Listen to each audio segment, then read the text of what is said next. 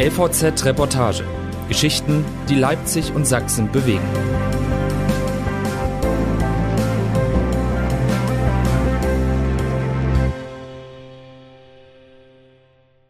Letzte Wünsche und Glücksmomente. Wie eine Mutter mit dem tödlichen Gendefekt ihrer Kinder umgeht.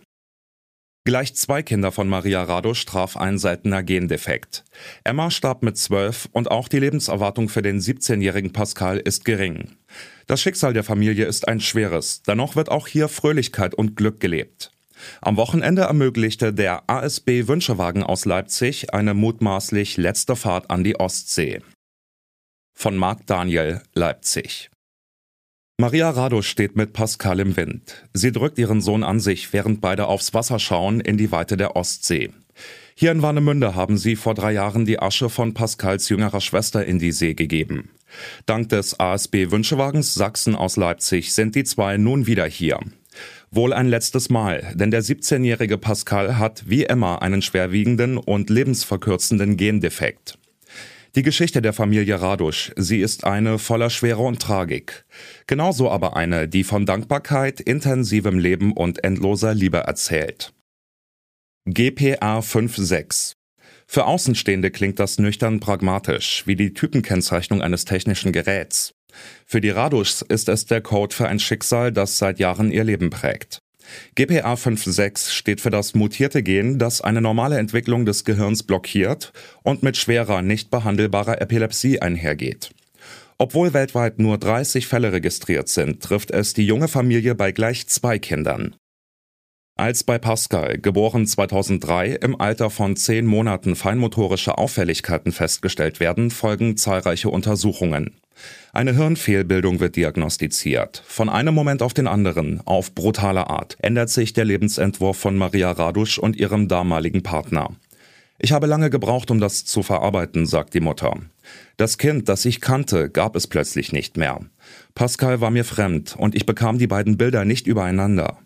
Die junge Frau erträgt das Zusammentreffen mit anderen Eltern und ihren für sie lächerlich kleinen Alltagsprobleme nicht. Die meisten Kontakte lässt sie einschlafen.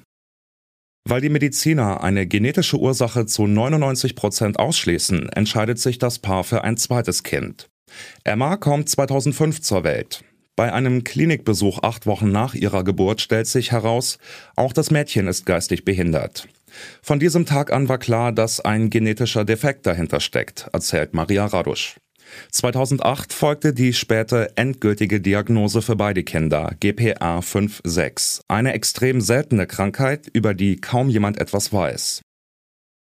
Täglicher und nächtlicher Kampf. Im Jahr darauf verlässt sie ihren Mann. Ab jetzt kämpft Maria allein. Für ihre Kinder, für pflegerische Hilfe gegen behördliche Hürden. Vor allem gegen die vielen Anfälle von Emma und Pascal, jeden Tag und manchmal in der Nacht. Tagsüber, die beiden besuchen einen inklusiven Kindergarten, geht sie arbeiten. Rückblickend weiß sie selbst nicht, wie sie das alles bewältigt hat. Ich bin mehrmals über normale Grenzen gegangen. Dann 2011 taucht Martin Radusch auf und wird zum Halt- und Fixpunkt in all der Verlorenheit. Maria und er verlieben sich. Der Berufskraftfahrer lässt sich auf die schwierige Situation ein. Bedingungslos, rückhaltlos lässt er sich auf die Familie ein. Ich musste nicht lange überlegen, sagt er. Ich wollte das Leben mit Maria so, wie es ist. Um öfter zu Hause sein zu können, reduziert er seinen Arbeitsradius. Geborgenheit durch Bärenherz. 2015 findet die in Plauen lebende Familie erstmals Erleichterung auf dem Sterntaler Hof, einem Hospiz für schwer, chronisch und sterbenskranke Kinder im österreichischen Burgenland. 2018 wird sie auf das Kinderhospiz Bärenherz in Markleberg aufmerksam. Bislang sind es ein paar kurze und drei längere Aufenthalte gewesen, die enorme Entlastung und Durchatmen ermöglicht haben. Hier fühlen wir uns geborgen und es tut uns unglaublich gut, all die Betreuungsaufgaben und die Verantwortung loslassen zu können, sagt Maria. Das kommt auch Ida zugute, dem gemeinsamen Kind von Maria und Martin, einem gesunden vierjährigen Mädchen, das bei all der Aufmerksamkeit für ihre älteren Geschwister natürlich ebenfalls Zuwendung braucht.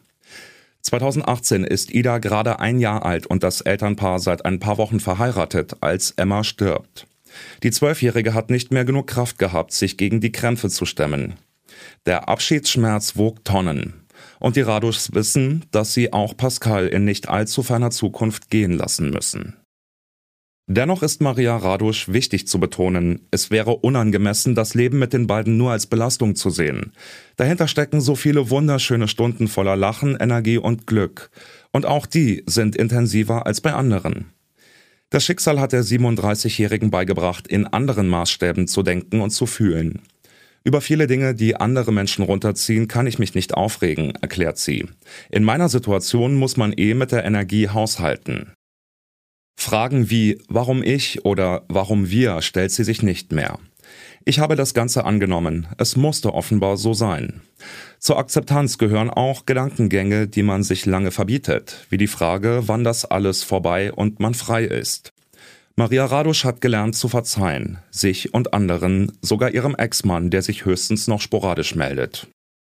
Die Stärke dieser Frau, die Loyalität ihres Mannes, diese Selbstverständlichkeit im Umgang mit dem Gewicht der Aufgaben. Das ist so unfassbar wie beeindruckend. Maria Radusch relativiert. Es gibt auch andere Momente. Zu den ganz besonders innigen aber gehört das vergangene Wochenende. Im Wünschewagen haben die ehrenamtlichen ASB-Mitarbeiter Markus Mertig und Olaf Kopp die Mutter und ihren Sohn nach Warnemünde gefahren um sich mit Emma verbunden zu fühlen, Nähe und Weite gleichzeitig zu spüren, ein großes Geschenk. Durch die besondere Ausstattung des Fahrzeugs konnte sich Pascal entspannt hinlegen und via Dashcam die Fahrt verfolgen. An der Ostsee hüpfte er ausgelassen am Strand und im Wasser herum, tags darauf folgte eine Bootstour. Da war er nicht so rastlos wie sonst, sondern ganz ruhig, beschreibt es Maria Radusch. Es waren für uns sehr emotionale eineinhalb Tage. Auch die Tränen in den Augen eines der Wünscheerfüller zum Abschied haben mich sehr bewegt. Der Familie ist klar, der Tag X kann jederzeit kommen. Wenn sich bei Pascal die epileptischen Wellen häufen, wenn der Körper sie nicht mehr kompensieren kann, wenn Palliativversorgung notwendig wird. Wir sind darauf gefasst. Erschüttern wird es uns natürlich trotzdem, das weiß die Mutter. Aber sie weiß auch um die Adresse, an die sie sich wenden kann. Bärenherz hilft beim Organisieren organisatorischer Gänge und Bärenherz ist da, wenn es um die Trauerbewältigung geht. Unsere Hilfe hört nicht mit dem Versterben des Kranken auf, betont Ulrike Herkner, Geschäftsführerin des Bärenherz Fördervereins. Wir kümmern uns auch in der Zeit danach um die Betroffenen. Fest steht, wenn Pascal gegangen ist, wird die Familie auch ihn in der Ostsee bestatten, bei Emma. An dem bedeutsamen Ort, der für Raduschs alles bündelt, was das Leben ausmacht. Glück, Trauer, Sehnsucht und Liebe.